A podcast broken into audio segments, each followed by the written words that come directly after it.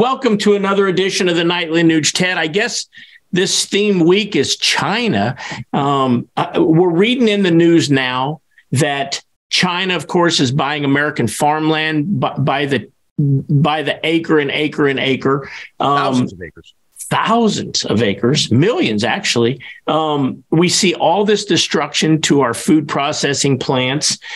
And now reports are coming out that they're actually buying military academies in America. Oh, and I should have mentioned that they put a police station, a Chinese police station in New York, which we talked about before. I think we spotted that and and and you discussed that before any mainstream media discussed it.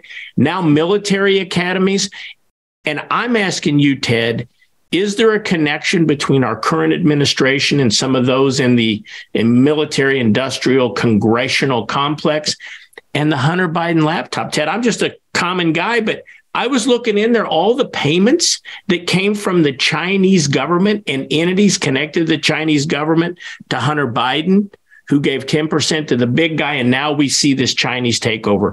Ted, what in the world is going on? Well, Uncle Ted, the old guitar player from Detroit, too busy learning important stuff to waste my time going to college.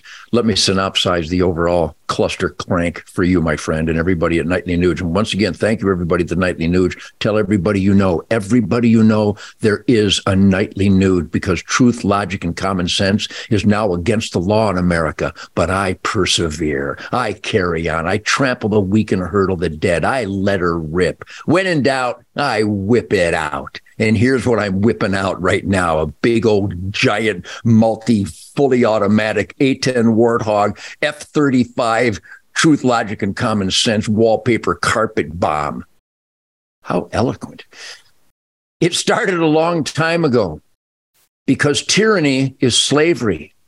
And the founding fathers didn't want to be slaves anymore. We told the king to kiss our ass. And when the king sent his jackbooted thugs, his version of the FBI and the ATF and the DEA, and if there's some good agents out there, don't squirm. If you're squirming, that would be guilt. If you're not guilty, I'm not even talking about you.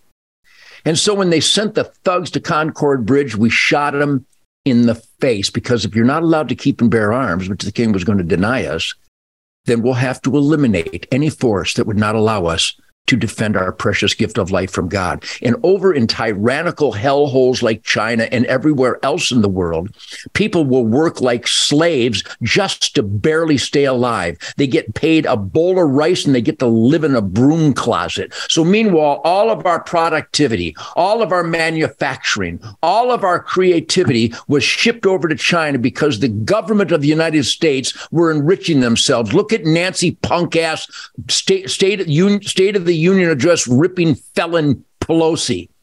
She's become filthy rich with our American hard work by using insider trading that they don't allow us to have.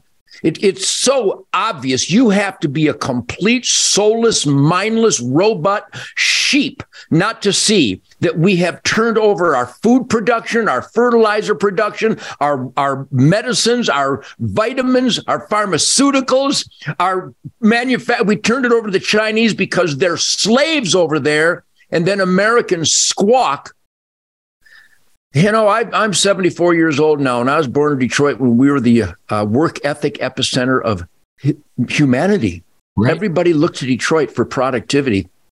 The communist Chinese are destroying America incrementally, and Uncle Sam is looking the other way. And again, I will never stop referencing that Uncle Sam's most number it's number one responsibility of the US government secure the country, secure the borders.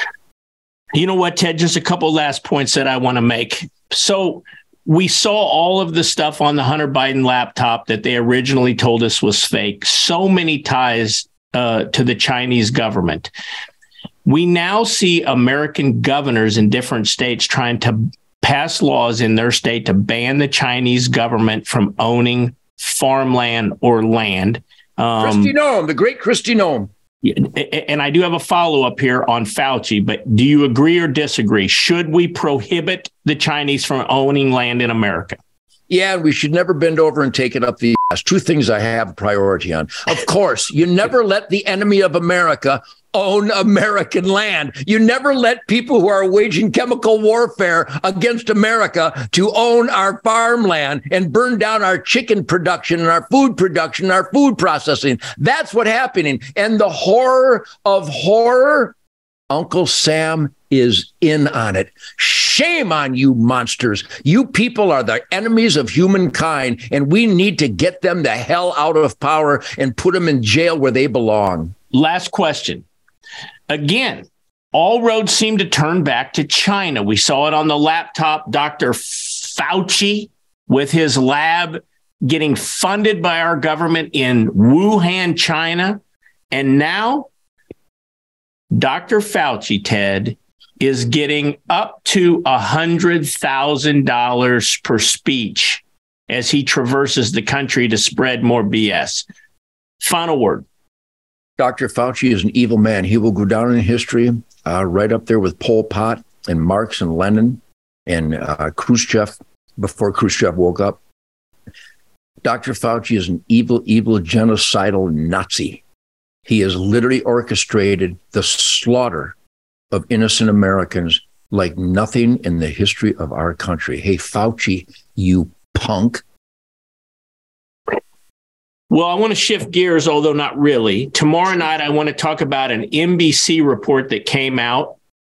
I found this hard to believe, but they said had the feds, including the FBI, responded appropriately, J6 could have been prevented. what? Boy, I don't know, Ted. Sounds kind of radical. How about we talk about that tomorrow night right here on the Nightly Nuge? I'm ready for anything. God bless America.